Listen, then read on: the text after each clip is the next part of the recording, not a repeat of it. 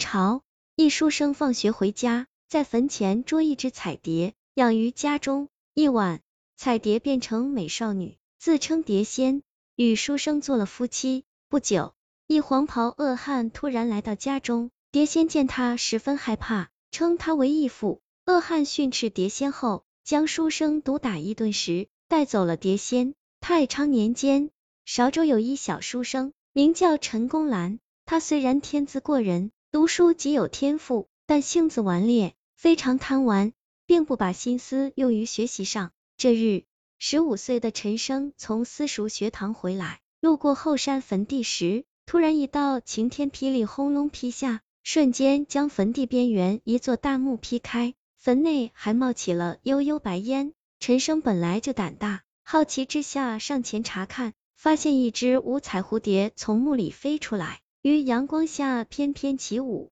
散出五彩的炫光，看着十分迷人。陈生立马就伸出双手扑抓蝴蝶，几经闹腾，终把蝴蝶擒住，小心藏在衣怀里带回家。夜晚，陈生在被窝中将五彩蝴蝶拿出来，竟照亮了整个房间，比用油灯蜡烛还明亮。陈生欢喜不已，竟借着蝶光，非常乖巧的读起书来。如是这番。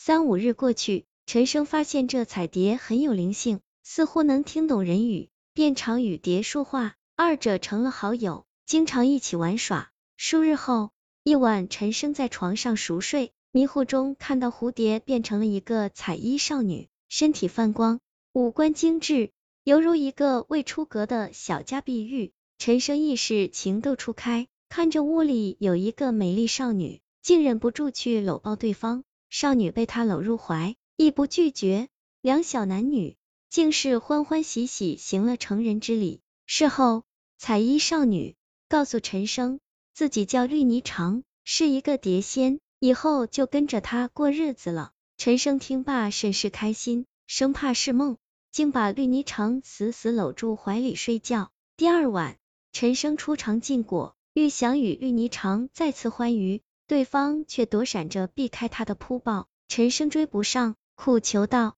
好妹妹，你就依我吧。”那绿霓裳却笑说：“只要你答应，日后就用功读书，不再顽皮，奴家便依你。”陈生连连点头，发誓道：“我陈生日后定用心读书，考取功名，娶蝶仙娘子为妻，爱她到天荒地老，至死不渝。”绿霓裳颇为感动，便不再躲闪。主动投入陈生怀里，两人随即更是干柴烈火，烧得火旺。此后，陈生转变了性子，读书异常的认真且神速，教书先生都感到吃惊，问他脑子怎么突然开窍了。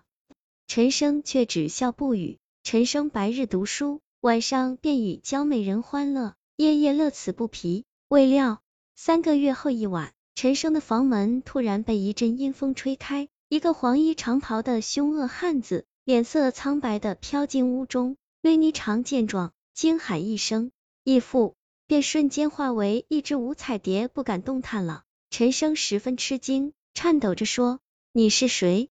为何夜闯我家？”那恶汉怒道：“老夫乃山中隐修之鬼仙，此五彩蝶本是凡蝶，乃我用百年道行点化相助，才开启灵智，可以修仙。”此蝶我收为义女，原本陪我身边，以解寂寞。不料上次本鬼渡劫之时，蝶女飞出，竟被你抓走。你这厮还敢娶她原因？老夫要将你魂魄抓出来炼丹。那恶汉一伸手，苍白手臂便化成一只巨大的白骨龟爪，就要朝陈生抓来。绿霓裳连忙下跪，求鬼父放过陈生，说愿意随他回到墓中，永远伺候。厉鬼听罢。怒气消减，扇了陈生几耳光，便带着彩蝶走了。陈生挨了打，又痛失所爱，性情大变，整天把自己关房里闷闷不乐。三日后，陈生念霓裳心切，便又来到那座大墓前，只见本来被雷劈开的坟头早已修复，墓志铭看起来年代久远，已看不清姓氏年月。陈生对着大墓下跪，哭道：“鬼仙大人。”我与霓裳真心相爱，请你把她还给我吧，只要你肯，让我做什么都愿意。陈生哀求半夜，不见有任何回应，干脆把心一横，就此住了下来。他从家中带来棉被，就睡在坟前，嘴里念叨着绿霓裳的名字。如此三四日过去，到了夜里，那坟墓终于晃动起来，接着冒出一股浓烟。那恶汉便站在了陈生跟面。陈生为了心中所爱，跪地苦求。恶汉打量他一番，道：“你若有诚意，便在这坟前住上三年，日夜为我诵经。我大道得成之日，便许你二人相聚。”陈生听罢，连忙答应。第二天便去县里买回了《金刚经》《光明经》等许多经文。他在坟边盖起一个草棚，从家中弄来些炊具米粮，就这样住了下来。陈母劝儿子不听，没办法，也只好由他。时光匆匆过，陈生在这里每天诵经，不知不觉已经是三年。这晚月光皎洁，大幕一声崩裂，那恶汉缓步走出。但现在身上少了凶悍的鬼物阴气，而是发散出一圈圈神圣的白光。他笑着对陈生说：“少年郎当真兑现承诺，老夫在你诵经声中苦修，效果极好。